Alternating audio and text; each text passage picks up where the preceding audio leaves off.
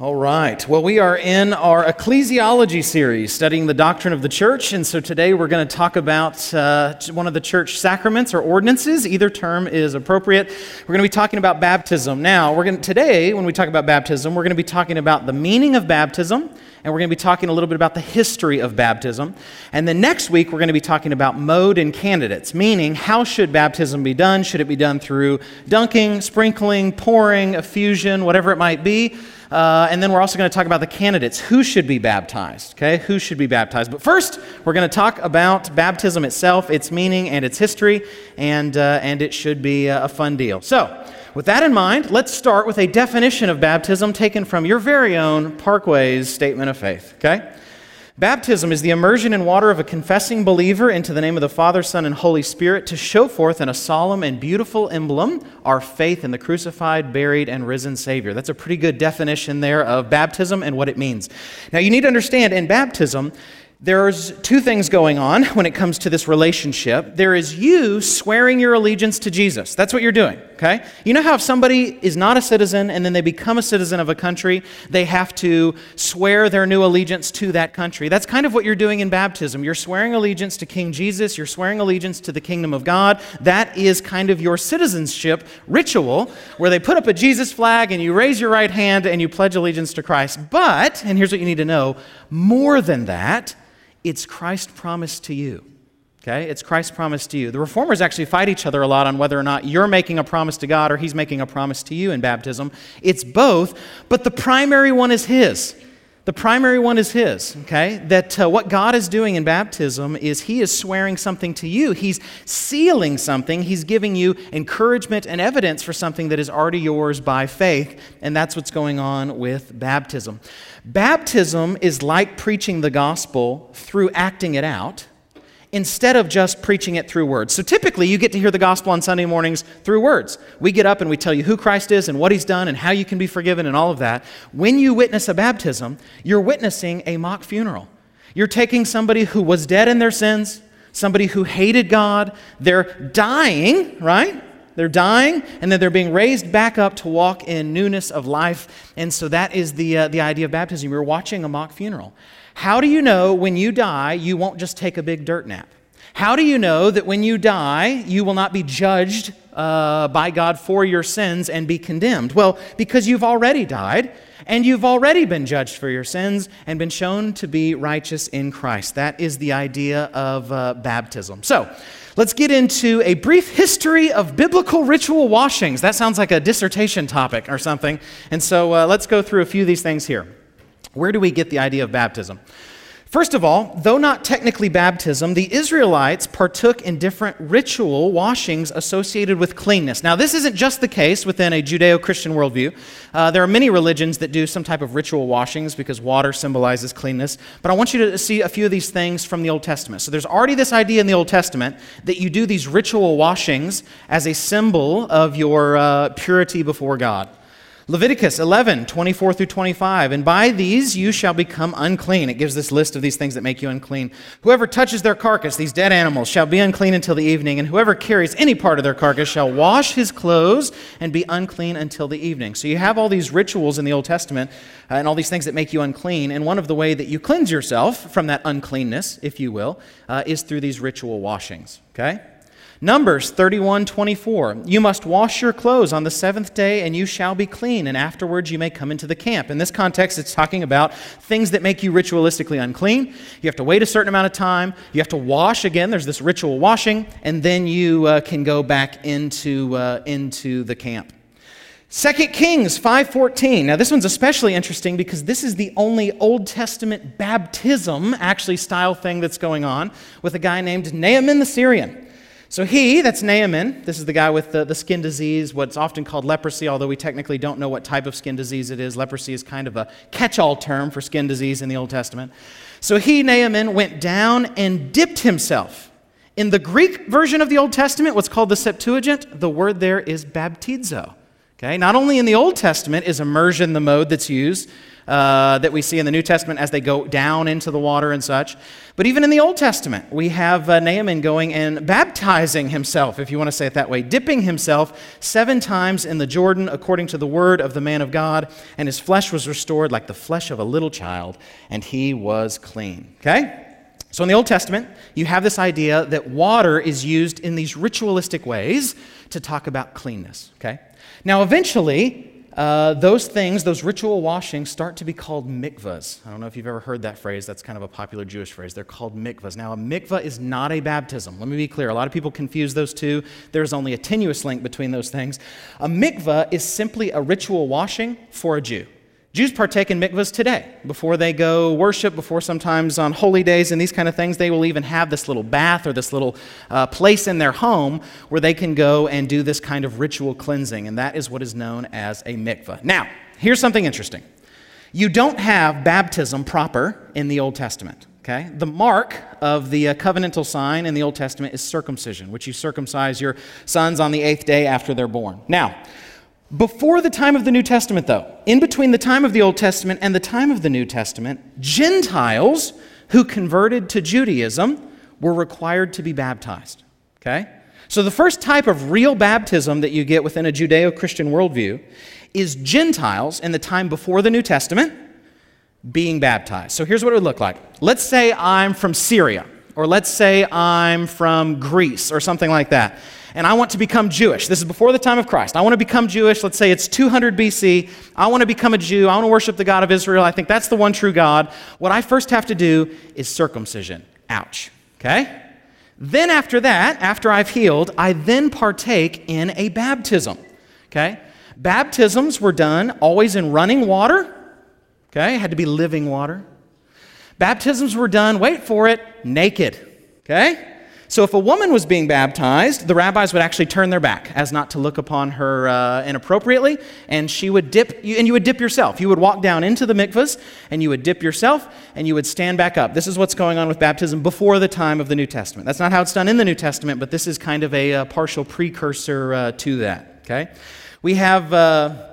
We have uh, writings from rabbis talking about these uh, Gentile proselyte baptisms that would happen. And as you came out of the water, the rabbis would say, Your skin is as the skin of infants, right? There's this idea that you've died to your old Gentileness and all your grossness and all your uncircumcision, but now you're circumcised and you've converted to Judaism. You're a true Jew now, not just a God-fearer, not just someone who stays kind of on the fringes but thinks that the God of Israel is right. And so that's what you've got going on before the time of the New Testament. And there's only a tenuous link between Jewish proselyte baptism and Christian baptism. They're not directly related. Now, let me tell you why John the Baptist is so radical. Everybody know who John the Baptist is? Okay, that's not a denominational title. It's not like it wasn't John the Presbyterian or John the Methodist, it was John the Baptist. Well, he's called the Baptist because he baptizes, that's the idea. And I want you to see this Matthew 3 6 through 9. And they were baptized by him in the river Jordan, confessing their sins. But when he saw many of the Pharisees and Sadducees coming to his baptism, he said to them, You brood of vipers, who warned you to flee from the wrath to come? Bear fruit in keeping with repentance. And do not presume to say to yourselves, We have Abraham as our father, for I tell you, God is able from these stones to raise up children for Abraham. Now, let me tell you why this is so important and why John the Baptist is radical. Okay? In the time of Jesus, the only people who were baptized were Gentiles converting to Judaism. Let me say that again. In the time of Jesus, before you have New Testament Christian Trinitarian baptism, the only people that are baptized are Gentiles converting to Judaism. Okay? That's something that Gentiles need. Jews didn't do baptism, Jews were already in the covenant. Okay? This is why John the Baptist is so radical. He's saying, even if you're a Jew, you must convert and follow God. Even if you are a Jew, you need repentance and you need faith and you need cleansing and you need forgiveness. That's why John the Baptist is so radical. The Jews would have already agreed that if a Gentile wanted to come to Judaism, they needed to be baptized. But what John is saying is wait a second, you can't just say we're children of Abraham. We're already in covenant with God. God can raise up children of Abraham from the stones. If you want to be a child of Abraham, you have to bear fruit in keeping with repentance. That's why John the Baptist is radical, is because he's saying you don't get to just assume that you and God are cool because you're a Jew. You and God are only cool when there is repentance, okay? When there is repentance. Now, John's baptism and Christian baptism are united, but there is a newness that Christ brings. Acts 19, 2 through 5. And he said to them, Did you receive the Holy Spirit when you believed? And they said, No, we have not even heard that there is a Holy Spirit. That's a big deal. That's a big problem. And he said, Into what then were you baptized? They said, Into John's baptism. And Paul said, John baptized with the baptism of repentance, telling the people to believe in the one who was to come after him. That is Jesus. On hearing this, they were baptized in the name of the Lord Jesus. Okay? So there is this link between John's baptism, because John is preaching the kingdom of God and preaching repentance. And we preach the same thing today the kingdom of God and repentance. But Jesus brings a newness, a new wine, if you will, that doesn't fully fit within old wineskins. And so that's what's going on there in the book of Acts. Now, why does Jesus get baptized? You ever wondered that? John the Baptist wonders that, right? Jesus comes up and he's like, I should be baptized by you. And John's like, I don't know if you know who you are and you know who I am, but you've got this backwards. You should be baptizing me. Why does Jesus need to be baptized? Jesus is sinless. He's tempted in every way as we are, yet without sin. He's not born with the taint of original sin. He is virgin born. He is uh, free from Adam's stain of sin and these kind of things. Why then does Jesus need to be baptized? Well, he actually answers that question. He says to fulfill all righteousness. What does that mean? Let me say it this way Does Jesus need to offer Old Testament sacrifices for his sin? No. But does he anyway? Yes. Why? Because he has to live righteously on our behalf. Jesus isn't just dying for our sins to forgive us, he has to positively live righteous on our behalf so that we might be saved. We can't just be neutral and forgiven, we have to be positively righteous. So, though Jesus doesn't have to offer any sacrifices for his sins, he's still going to follow the Mosaic law because he is earning our salvation and doing what we should do. That's why he gets baptized. He doesn't need to repent. He's sinless. What he is doing is he is doing it on our behalf. He is showing us that if you want to belong to my slash John's kingdom of God movement, you have to bear fruit in, rep- in seeking repentance. Jesus is identifying with sinful humanity he is doing the right action even though he doesn't have any sin, and he is aligning himself with this kingdom of God message that uh, John is, uh, is preaching. That's what's going on, and that's why Jesus gets baptized. Now, let's talk about the multifaceted faceted imagery of Christian baptism. Okay? Baptism is kind of like a diamond. I don't know if you've ever seen a diamond, but uh, if you ever uh, proposed to a lady, you had to learn everything about diamonds. I took a class on diamonds to learn color and cut and clarity and all these C's. The C that they leave off is cost, uh, but uh, you all these C's to learn about these diamonds.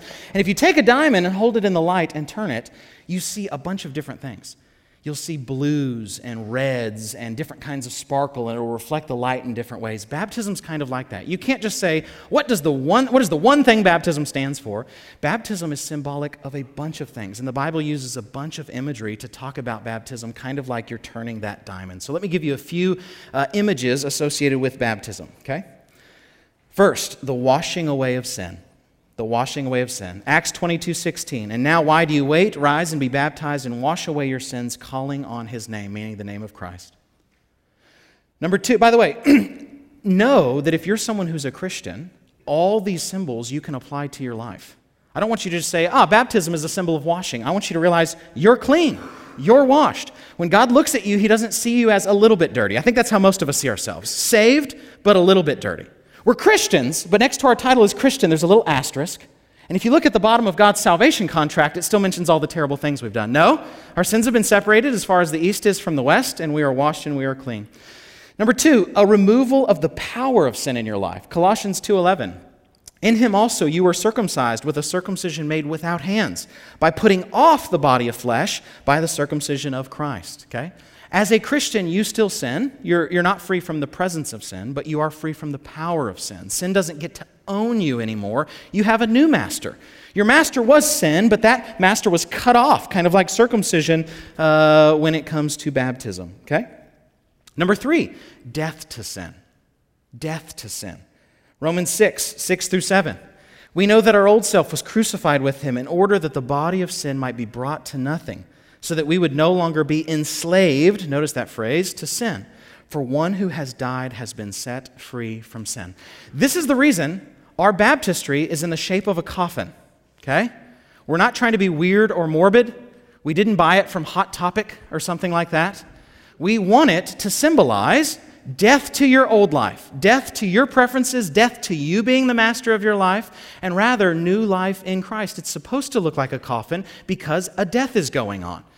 One of the things that uh, Jerry Holbrook would say, uh, the guy who uh, was the pastor here for 25 years, is when someone was like walking with him through the church building, say there was a visitor here, someone would walk by the baptism and it kind of looks like a coffin, especially when the lid's on it and it's sealed. We've taken that off now so you don't think Dracula's in there or something, but we've taken it off, but the, the lid would be on it and someone would say, uh, Did somebody die here? Who, who's, who's buried here? Who's died? And Jerry would say, Hopefully all of our members right? That's the idea, is that we die. Not that he wants to kill you, that's not the idea. Uh, the idea is that we've all died to sin and that we have new life in Christ, which is the fourth one new life in Christ. Romans 6 4. We were buried, therefore, with him by baptism into death, in order that, just as Christ was raised from the dead by the glory of the Father, we too might walk in newness of life. Notice, baptism isn't just a death, it's also symbolic of a resurrection. There's a reason why when we hold some, you know, we put somebody underwater, we don't just hold them there and send them to glory, mission accomplished. They now have a life to live. And so we raise them back up that they might walk in newness of life, okay? Number five, it symbolizes hope in the future resurrection, Romans 6 5. For if we have been united with him in a death like his, we shall certainly be united with him in a resurrection like his. You will be raised because the Holy Spirit dwells in you. And how do you confirm that to your conscience, which might want to condemn you? You remind yourself that, oh, I've already died. I've already been united with Christ's death, so therefore I will be united with his resurrection. God is not a liar. When he promises you something, including what he promises you in baptism, he does not fail to fulfill it. Okay? It uh, symbolizes our unity in the church. Notice this Ephesians 4 4 through 5. There is one body and one spirit, just as you were called in the hope uh, to the one hope that belongs to your call, one Lord, one faith, one baptism. Notice that we as Christians go back to the time of the apostles. There's not two churches, there's not two faiths, there's not two kinds of baptisms or something like that. There is biblical, historic, orthodox views of Jesus and a baptism into the name of the Trinitarian God, and that is the only baptism. That is the only church. That is the only faith. It's a link that unites us. Okay? Here's what's interesting. If you have Christians from different races, you have Christians from, that are different genders, you have Christians that live in different parts of the world, right? So one lives in uh, China, and one lives in South Africa, and one lives in France, or whatever it might be. Here's something that unites us. We've all been baptized into Christ. We have a common experience that lost people do not have with us, okay? Number seven. Now, this is one that people have a tendency not to think much about, but I think it's actually really important. Passing through the wrathful waters of judgment. Okay? Let me say it this way. You ever heard of like a Jewish navy? You haven't, okay? The Jews don't like water in the Old Testament. They're kind of like cats or something like that. They, they don't like water. Water is seen as the scary thing, right? Uh, the Spirit in creation has to, to still the waters of chaos that are going about the earth, right? The flood, the waters with Noah, the, the waters are scary. They come and destroy everything. It's God who has to take a hook and put it in Leviathan's nose, this Canaanite sea god. In the book of Revelation, the beast comes out of the water. That's why in Revelation it says that eventually there will be no sea. It's not that Jesus hates the beach, it's that the water, uh, oftentimes in the Bible, is symbolic of what's scary, it's symbolic of what's chaotic, right? Imagine being a little fisherman back in the ancient world before you had Google, and all of a sudden you see a giant squid. You're like, what is happening in the water, right? Or you see a whale or a shark, and you're going to freak out because those are sea monsters to you. And so the idea, though, is that God is the one who brings you through the wrathful waters of judgment. 1 Peter 3 20 through 21. Because they formerly did not obey when God's patience waited in the days of Noah while the ark was being prepared, in which a few, that is, eight persons, were brought safely through those wrathful waters, God's judging waters on the nations, baptism which corresponds to this. Okay? Number eight, the union of Jew and Gentile. Acts 10:47.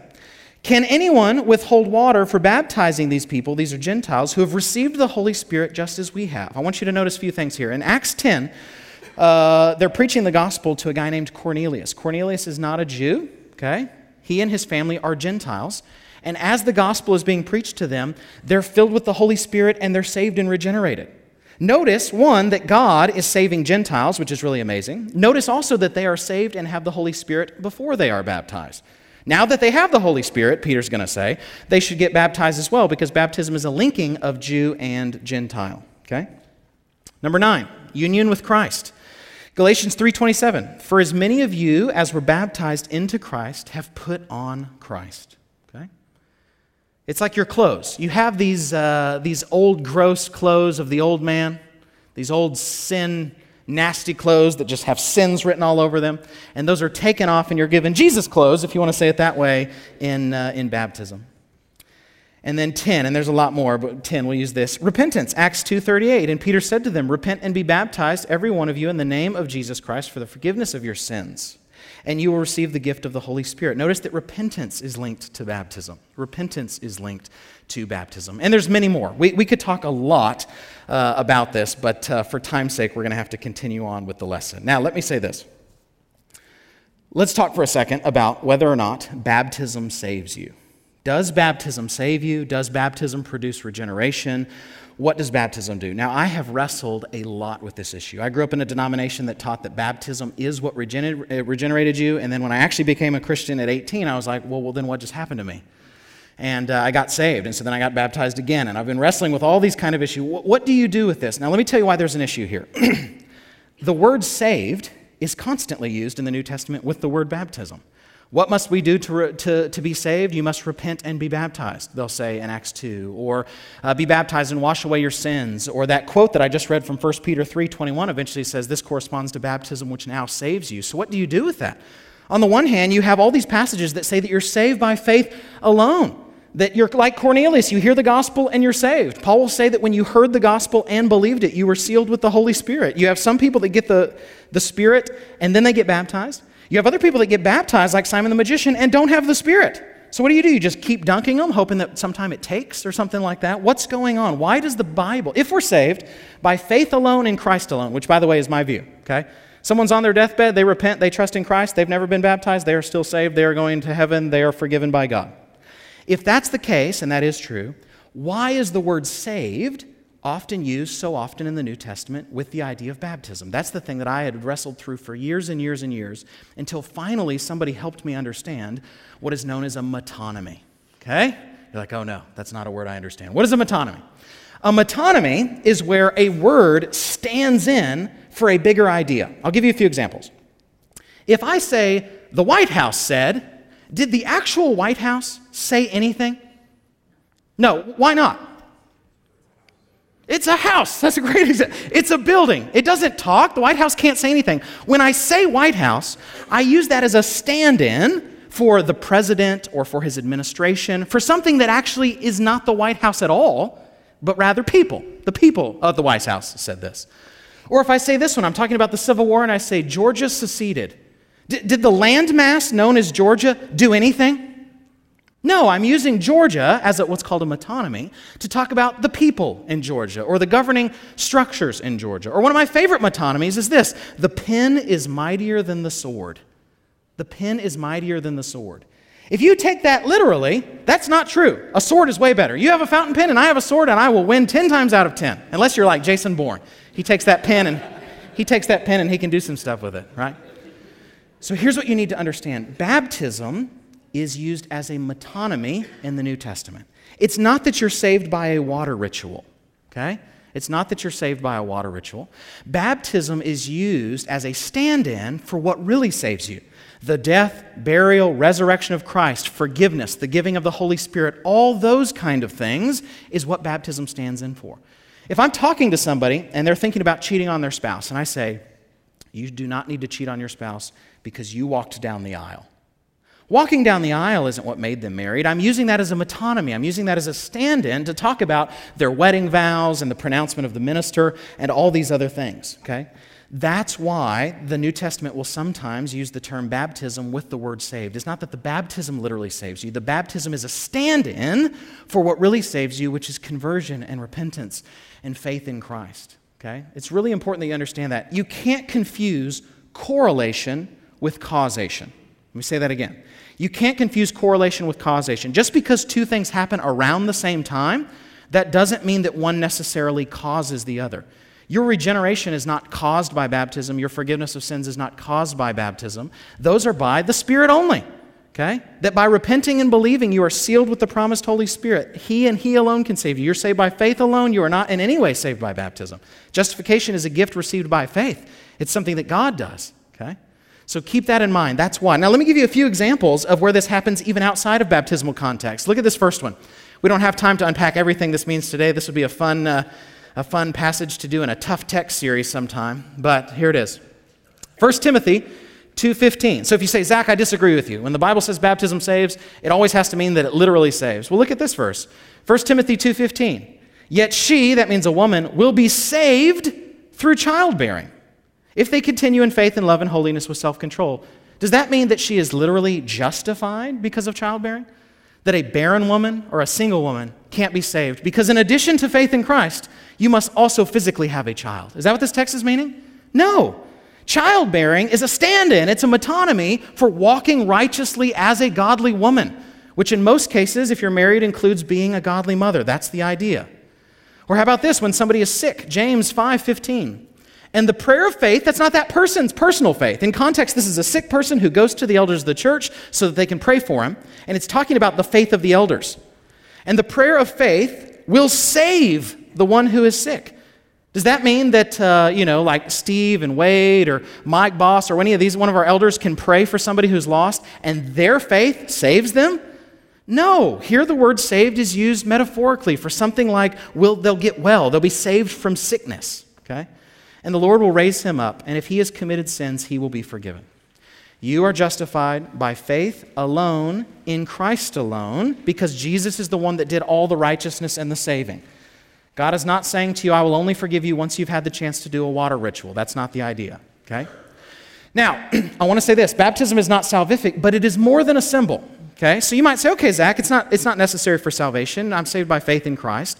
So I just won't get baptized. I just don't have time for that. I hate getting wet anyway. I mean, I have a fear of drowning or whatever. I'm not going to get in front of a bunch of people and do these things.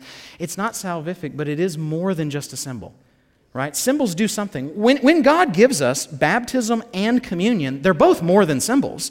If they were just symbols, they were just things we're supposed to think about, we wouldn't need them at all. I could just think that I'm forgiven, and I could just know that, that I belong to Christ's table and I have fellowship with his church. But no, God gives us these sacraments to help us in our weakness. Let me give you an example. This comes from John Calvin, and I think it's really, really helpful.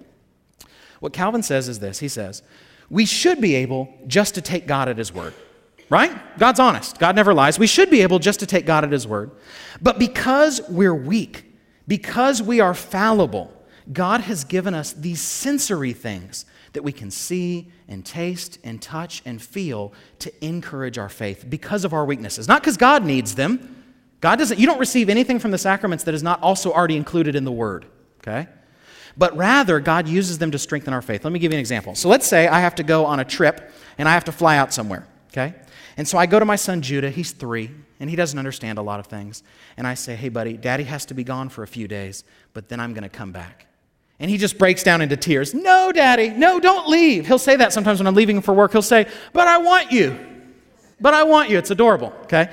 So let's say I'm leaving and he starts crying and he says, How do I know you'll come back? I said, What do you mean, how do you know I'll come back? I'm not lying to you. I'm a good father, and I'm telling you, I'm going to come back. And he's like, But what if you don't come back? Why do you keep saying that? Take me at my word because I'm a good father, I'm going to come back. So instead, what I might do is I might take my boarding pass or might take my plane ticket or whatever and print out a copy and give it to him. And I say, whenever you think that I might not come back, I want you to look at that, something you can see with your eyes and feel with your hands to know that I'm not a liar and I've promised you I'm going to come back. Calvin says that's how the sacraments are used. God should be able just to tell us you're forgiven, you're washed, you have fellowship, but because we're weak and because God is gracious, He gives us these reminders that we can't, thoughts can just be toyed around in your head. Bread and wine must be eaten, baptism must be felt. It's these things that are meant to encourage your faith and grow you in your trust of God because of your weaknesses, not because God needs them. Okay? Number three, is baptism required for salvation? No.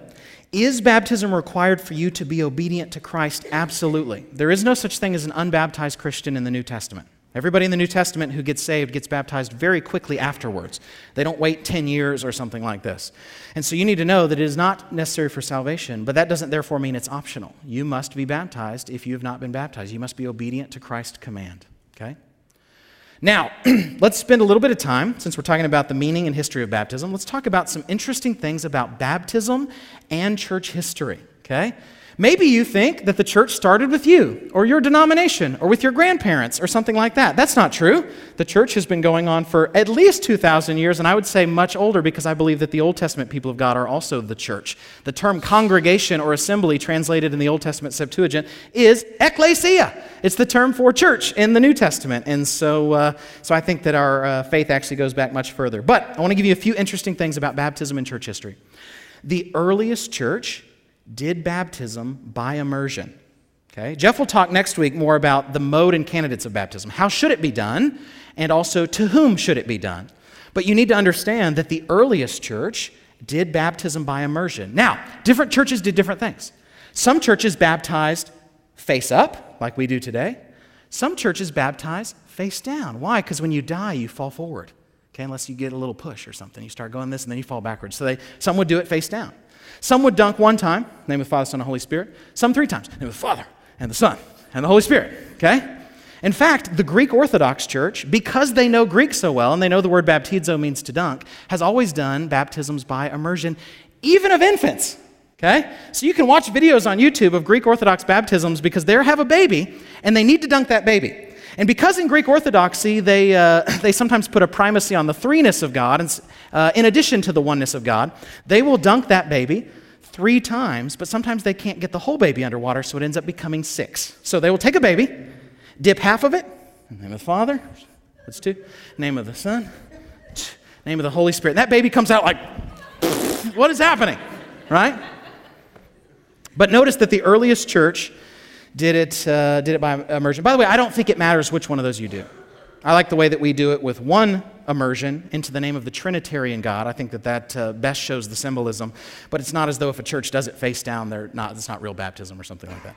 In the same way that Sabbath is made for man and not man for the Sabbath, baptism is made for man and not man for baptism. It's meant to be this encouraging thing. It's not meant to be this weird legalistic thing where, I don't know if you've ever thought this, where somebody goes under the water but their elbow comes out and you're like, oh man, they're toast. They're, it's like Achilles, right? He's dipped in the river Styx, but he's held by his heel. If the devil shoots one of his arrows, his fiery darts right there in that elbow, they're toast. Right? That's not the idea. It's not meant to be legalistic. Okay. Number two, a Christian document called the Didache. Okay, the Didache, that means the teaching. Didaskalos is a, a, teacher in Greek. The Didache, written around the first century, outlines other modes of baptism as follows. So listen to what the early church did regarding baptism. Concerning baptism, baptize thus. Having first rehearsed all these things, baptize in the name of the Father and of the Son and of the Holy Spirit in running water. So, what they're saying is your first preference is immersion, okay? If you can do immersion, that's the best, okay? But if thou hast no running water, baptize in other water. They're saying if you don't have a river, it's okay to baptize in a bathtub or in a, you know, ye old uh, kind of jacuzzi hot tub or whatever it might be. And if thou art not able to baptize in cold water, then do so in warm. Okay? They baptize typically in cold water. I think there's this idea of cleansing and of shocking. It feels like you've been reborn because of the coldness of the water. but if thou hast neither, pour water three times on the head in the name of the Father, Son, and Holy Ghost. And before the baptizer, uh, baptism, let the baptizer and him who is to be baptized fast, and any others who are able. Thou shalt bid him who is to be baptized to fast one or two days before. So they would have them fast, and they would do baptisms in uh, running water. Now, at this point, they did not do them naked. That was a Jewish proselyte thing, that's not a, uh, a New Testament thing. And notice also in the New Testament, you don't dip yourself. In Jewish proselyte baptism, you dipped yourself. In the New Testament, there's always somebody else dipping you. Why? Because you don't put yourself into the faith. God puts you into the faith and into the faith of His church. Okay? Uh, but notice that they, they did say that if there's not enough water, you can pour it on their head. That's not ideal, uh, but it's allowed, okay? We had a guy that was visiting this church actually recently, and he works with uh, inmates on death row. And uh, he gets to share the gospel with them if some of them get saved. But there's no bathtubs in prison. I don't know if you've ever been to prison, but it's not as much fun as you'd think. And there's not like hot tubs and, and swimming pools and these kind of things. And so there's no way for them to do baptism, and they will not let them out because these guys are on death row. So they're not going to let them go to a church, even with a security guard or anything like that. And so uh, they would do baptisms by, with a water bottle, pouring it on their head because that's all that they had. Okay, you sometimes see this with soldiers out in the desert. You know, they're uh, going to go off to battle and people get saved and they want to be baptized and there's not enough water. So, again, it's not ideal, it's not a pattern we see in the New Testament, but I don't think in those extreme cases that it would be wrong. I think in normal cases, though, we should be shooting for the biblical norm, which is baptism by immersion. Okay? Number three, Very early on in the church, there were two wrong ideas that affected the church regarding baptism. Okay, so in the, in the New Testament, you only have the baptism of believers explicitly, and you only have it done by immersion explicitly. That's all you have in the New Testament. Very early on in the church, two ideas kind of crept into the church that caused them to start baptizing infants. Okay, here's what they were. One, or yeah, one was the idea that baptism itself regenerated you. The idea that was uh, wasn't that faith saved you, and then a faithful person should also walk in obedience and be baptized. It was that baptism itself saved you. The other idea that kind of crept into the church was that infants who died without being baptized would not be saved. This confusion would lead to the idea of infant baptismal regeneration, which would dominate the church until the Reformation. So imagine that you live in the second century or the third century AD, and the mortality rate for infants is high. I mean, it might be something like one out of four babies born might die and die pretty young and you think that baptism is what saves, what are you going to do? We're going to try to baptize that baby. You don't want your kid going to hell. Now, instead of realizing that according to the New Testament, you only baptize believers, and that God can have grace on anybody God wants to have grace on, whether there's baptism or not. That should have been the correct way that the church addressed it. Instead, what they did is they started adapting it to this practice of uh, infant baptism, uh, the Roman Catholic view of infant baptism, that it washes away the sin of Adam and regenerates you uh, until later on when you can personally put your faith in, uh, in Christ. So, another thing about the early church. Now, look at this. This is fascinating. The early church put an emphasis on six things regarding baptism the forgiveness of sins the deliverance from death, regeneration, the gift of the Spirit, identification with Christ. Now, look at this last one. We never think about this last one today the renunciation of Satan. That's what you're doing when you're being baptized. You don't have to say all the words and do all those kind of things. You don't have to do weird rituals or anything like this. You don't have to become Blade and go demon hunting. That's not the idea. Buy a crossbow and a, a crucifix and some salt or something. That's not the idea. But when you are baptized, you are also renouncing Satan. You realize nobody is neutral. It's not like you're just neutral and lost and then you come to know Christ. If you don't know Christ, you actively belong to the devil. Does that mean that you are demonized? No, I don't mean that. But you are under the power and under the authority and under the reign of the evil one, the prince of the power of the air, the God of this age. And so uh, when you're baptized, what you're doing is, whether you know it or not, by putting your allegiance in Christ, you're forsaking the allegiance that you had to the devil. Greg Allison says baptismal candidates would face west and say, I renounce you, Satan, and all your works and all your pomp and all your worship. They would then turn east and say, I believe in the Father and in the Son and in the Holy Spirit and in one baptism of repentance. Why do they face west to renounce Satan? Because that's where California is. No. Uh, the idea is because that's where the sun sets, right? That's where it gets dark. The east is Jerusalem. The east is where Christ is coming back. The Messiah comes from the east. And so there was that idea there. Tertullian, early church father, 160 to 220. When entering the water, we bear public testimony that we have renounced the devil, his pomp, and his angels. Notice that they're entering in the water because they're doing by immersion in the earliest church. Herman Bavinck, a uh, fantastic, maybe the best, uh, Reformed uh, systematic theologian, or at least has the best uh, systematic theology uh, four volume text, says this Baptism itself was fenced in by a wide range of symbolic actions, such as the presentation of the child or person receiving baptism by sponsors, making profession of faith, blowing on the face of the candidate for baptism and making the sign of the cross, putting consecrated salt into the mouth of the candidate for baptism, exorcism, the thrice repeated immersion or sprinkling, the anointing with chrism. What is chrism? It's like a, uh, like a balsamic uh, oil that's used for anointing. The anointing with chrism the giving of a new name, the putting on of a white garment, the handing over of a lighted candle, the admission to the church, the fraternal kiss, and sometimes the celebration of the Lord's Supper immediately afterwards. So you have in church history a bunch of other rituals that are often associated with baptism. Now, number five, the early church would sometimes anoint someone with oil and lay hands on them after being baptized. That's something the early church did. I don't think that that's a requirement. I don't think that's actually why the apostles are laying hands on people for them to receive the Spirit in the book of Acts. The book of Acts is a transitional book. You're going from Old Covenant to New Covenant. And so what happens is, as these people say that they have faith, you don't want just a second church starting. You don't want some sort of heretical church starting. So, what the apostles are doing is they're giving this apostolic uh, this apostolic stamp of approval on what's happening. That's what's going on in the book of Acts. That's why the apostles are laying their hands on people, not because you have to do that for someone to receive the Spirit, but because in the early church, the apostles are trying to say, we affirm this message, okay? Kind of like a political, political candidate. Hi, I'm the Apostle Peter, and I affirm this gospel, that kind of thing, okay?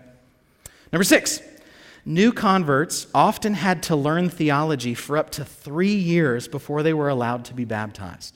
Okay? So, what the early church wanted to do is they wanted to make sure that you really knew Christ before being baptized, and they wanted you to know what you're getting into. And so sometimes they would make you study for years before they would actually let you be baptized. Can you imagine that? Someone's like, I just came to faith, I'd like to be baptized. And we're like, you need to come to theological equipping for three years. And then once you understand all these things, then you can be baptized. Okay? Uh, someone who's not yet been baptized but is a Christian is called a catechumen. A catechumen. Okay? In the early church, what would happen is uh, the whole church service for the preaching and these kind of things, everybody would be allowed to partake. And then they would dismiss the catechumen and dismiss people who were lost. Okay? They would let those people go before they took communion, because communion is just for believers and it's just for believers that have been obedient in baptism. So they would dismiss those people. And the Latin word for dismiss uh, is the word masse. It's where we get the word mass. Like in Roman Catholicism, they partake of the mass. That's where that comes from. Okay. Number seven. Some people in the early church thought that baptism only forgave you of your previous sins. The Emperor Constantine, everybody know who Constantine is? You've at least heard of that on some sort of weird History Channel, uh, you know, Da Vinci Code kind of special or something like that. Constantine is the first Roman emperor that legalizes Christianity, that makes it a religio licita, makes it a legal religion.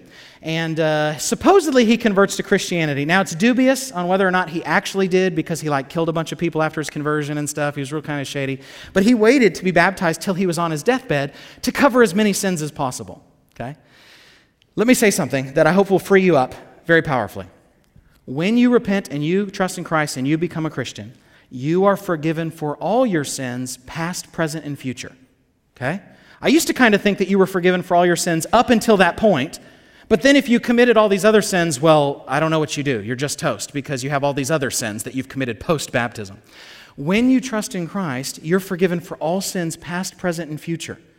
All of your sins were future when Christ died on the cross. Let me say that again. When Christ died on the cross for you, all of your sins were future. You can't distinguish that he only died for these ones, but not these ones. This is one of the reasons why you can't lose your salvation. If, all, if, if at any point in your life you've ever been saved and all of your sins, past, present, and future, have been forgiven you, how could you lose your salvation? How would God damn you? There's no sins to put back on your account. All your sins have already been forgiven. So if God wants to damn you, there's no sins that he can use to call against you. They've all been forgiven. And so it's not just that you're forgiven for sins pre baptism, you're forgiven for sins uh, pre and post conversion pre and post conversion. Number eight, some church leaders, such as Tertullian and Origen, thought infants should not be baptized. It's important to realize the early church did not have this kind of universal consent that uh, infants should be baptized. That's not true. They debated each other over it. Uh, but the infant baptism view eventually won out. The first record we have, I believe, if my reading is correct, of a church leader doing infant baptism is the guy Irenaeus, who is a uh, fantastic early church leader, but I think he's wrong on that issue. Uh, he lived 140 to 202. The Council of Carthage in 418, the one that also condemned Pelagius, boo, made infant baptism official church doctrine. You guys are great. You guys are great. Number nine, notice this. This is an important thing. What is the important part that makes baptism valid? Let me ask that question. What is it that makes baptism valid? Is it the faith of the minister? Like if you were baptized by a guy and later on that guy forsakes the faith, do you have to be rebaptized? No, it's not the faith of the minister that makes baptism valid. Is it just the act in and of itself? Whether or not anyone has faith, just the act of doing baptism, that's what makes baptism valid. Is that what makes it valid? No. What is it that makes baptism valid? What is it? The faith of the participant, the faith of the baptizee, not the faith of the baptizer, although it's great when they're Christians and Orthodox. Not the act in and of itself, it's your faith. It's whether or not the participant has faith. That's what makes baptism effective, okay? The early church didn't take that position. The early church, especially because of Augustine, who's so good on so many things, his view was that the act in and of itself is what made baptism valid. Not the faith of the minister, because he was trying to stop this controversy in the early church called Donatism not uh, the faith of the person who's participant, because Augustine believes in infant baptism and that baby can't have faith, but rather that baptism works ex opere operato, of the work performed. Just by doing the act of baptism, God has promised that He will give you grace. God's promise of grace is not dependent upon you, God's promise of grace is dependent upon God. And so that would end up being the view that would dominate until the Reformation that it was baptism itself that regenerated you, not your, uh, your personal faith before that or something like that. Now, that's huge, by the way. You see a lot of scandals in the Roman Catholic Church with priests being inappropriate with all these kids and all these other kind of things. Here's why it's really difficult to get rid of that because you can't call their regeneration into question. If they've been baptized, they're regenerate. In a Protestant church, you say, hey, the fact that you live in sexual immorality shows that you don't have the Spirit. Okay? It's hard to say that in a Roman Catholic context when everybody who's been baptized as an infant has the Spirit. Number 10, baptisms were often done only two days a year on Easter and Pentecost. Eventually, they stopped doing that a, to a high infant mortality rate. Okay? So the churches thought it was more holy to just do baptisms on Pentecost and Easter. You meet people like that today that think, I have to be baptized in the Jordan River. Somehow that's extra special or something like that. Or I have to be baptized by this famous minister, which the Bible explicitly speaks against. You were not baptized in the name of Paul, blah, blah, blah. And so uh, baptisms were done two days a year, and then the church said, we should stop doing that. We should just baptize people a lot more often, okay? Number 11, Thomas Aquinas, one of the premier theologians in uh, church history listen to this, taught that water baptism was not necessary for salvation as long as one desired to be baptized, what's called a baptism by desire, or died as a martyr, a baptism by blood. So if you grew up thinking that baptism is necessary for salvation and you cannot be saved without it, you need to know that you've gone even further than Roman Catholicism. You've gone even further than Roman Catholics, and Roman Catholics are big on baptism. That is a big deal to them. They think it is salvific, they think it's what regenerates you. But even guys like Aquinas would say, well, that's not really the point. God is not bound by baptism. God can give grace to whoever he wants. So you can be, have a baptism by desire. Or if you die as a martyr before you've had a chance to get water baptized, a baptism by blood. Number 12, at the Reformation, you got a brand new view of baptism not held before in the church. That baptism should still be done of infants, but it didn't save them. It was merely an initiation into the covenant people of God, but the child had to personally believe later to be saved. Now, we don't have time to talk a lot about this. Jeff has an entire lesson on why we don't do infant baptism and why we believe the Paedo Baptist tradition misunderstands the Abrahamic covenant. Okay, it's a covenantal issue. But here's what you need to understand. Sometimes, if I'm talking to one of my brothers in Christ who is a Presbyterian or comes from a, a Christian Reform background or a Lutheran background or something, some sort of uh, uh, or I guess it wouldn't work with Lutherans, but with a Presbyterian background, what they'll say is, Zach, we do infant baptism. They'll give their reasons, but one of their reasons is the church has always done that. And I have to say to them, you understand the church has never done your view of infant baptism. The church has never done this view that it doesn't save. It's just like circumcision and that you're putting your children into the covenant people of God. For 1,500 years, three fourths of church history, it was the Catholic view of baptism, which is not the same as the Presbyterian view. Number three, around this same time, certain groups began baptizing believers instead of infants. This is one of the uh, things that the Reformation produced is it produced people who in studying the Bible, going to sola scriptura said the only type of baptism we see in the New Testament is believers baptism. We don't see infant baptism. And interestingly, those who rejected infant baptism in the Reformation were drowned alive. There was no separation of church and state. To reject infant baptism was like rejecting your citizenship and was seen as an act of sedition or treason. So, what would happen as, as people started to say, well, wait, wait a second, maybe we shouldn't be baptizing infants, we should be baptizing believers, that was seen as an act of sedition against the state. Your infant baptismal certificate was your birth certificate. Okay? That was your signing up for selective service. It was this, the, the, there is no separation of church and state. So when all of a sudden you start to say, well, we're going to do baptism of believers and not this one we had as infants, that's treason. And so uh, they were drowned alive. You want water? We'll give you water. Tie a rock to you, boom, throw you in the water. And so uh, we'll talk more about that whenever we teach on church history. That's kind of a fascinating uh, topic. But there is uh, the meaning and history of baptism. Jeff is going to come up, and we're going to do a little, uh, little Q&A and uh, talk through some of these things. And then we'll continue talking about baptism next week.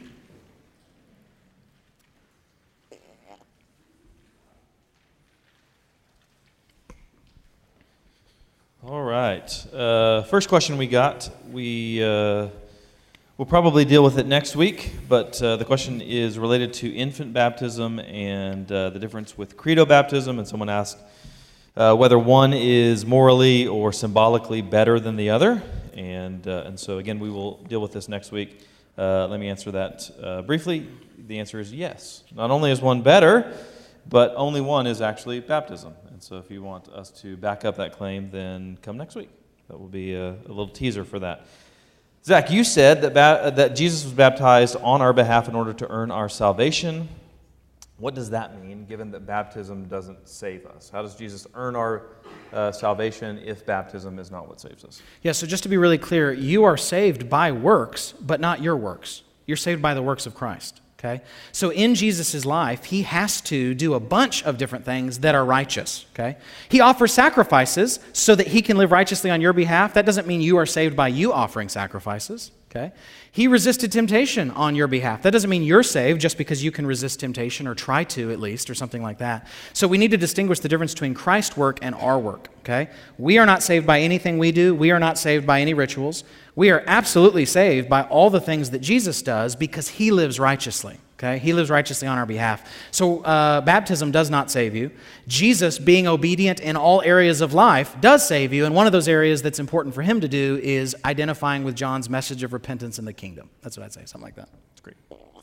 Uh, if someone refused to be baptized, would that hurt their spiritual growth or hinder their prayers? Absolutely. Yeah, yeah. Uh, anytime the Bible commands something, and you don't do it and you walk in disobedience, it will absolutely affect a bunch of areas of your life. So you need to understand there's a difference between refusing to be baptized and then maybe misunderstanding baptism or having not gotten around to it or something like that. So, do I think Presbyterians and Lutherans and Methodists and these other groups that baptize infants are still saved and brothers in Christ? Absolutely. Are they wrong on baptism? Yes, but they're not high handedly wrong. They're not saying, God, we hate you and we don't care about baptism. They're trying to do baptism, and I think they're just misinterpreting it. So, yes, there's sin there, but it's an unintentional, non damning kind of thing. That's different than the person that says, I don't care what Jesus says, I won't get baptized. That's like the same person that says, I don't care what Jesus says, so I'll live in a gay relationship. Or I don't care what Jesus says, I will do what I want, or whatever it is. If you are walking in any type of sin, it's going to hinder your prayer life, it's going to hinder your relationship with God. I remember having uh, one of the professors where I went to school, there was a student confessing just having this, uh, like a pornography addiction. He was, uh, you know, he was saying, I'm not going to give the professor's name, but professor, I'm really struggling with this. I feel like I keep failing. And it was so weird because the first thing the professor said, he said, Have you been obedient to be baptized? And the student was like, No. And he's like, Well, let's, let's start there. Maybe part of the problem is you're trying to fight a sin while still walking in other sin. And so I do think that uh, it is sin to not be baptized. So, your thoughts? Yeah, I just would add the, so I agree with that. I would add the, the, the fact that I think what we in the church and in our culture at large uh, don't do well is nuance. And so what we want to do is we want to think on uh, in terms of kind of polar opposites and extremes. And so we want to say either if I don't get baptized, I'm under God's wrath, or if I it doesn't matter whether or not I get baptized. And biblically, neither of those options are correct. And uh, and so likewise with any sin. So uh, if you are a believer and you sin, you are not you don't somehow put yourself under condemnation again. You don't put yourself back under God's wrath. But that doesn't mean that it's just okay.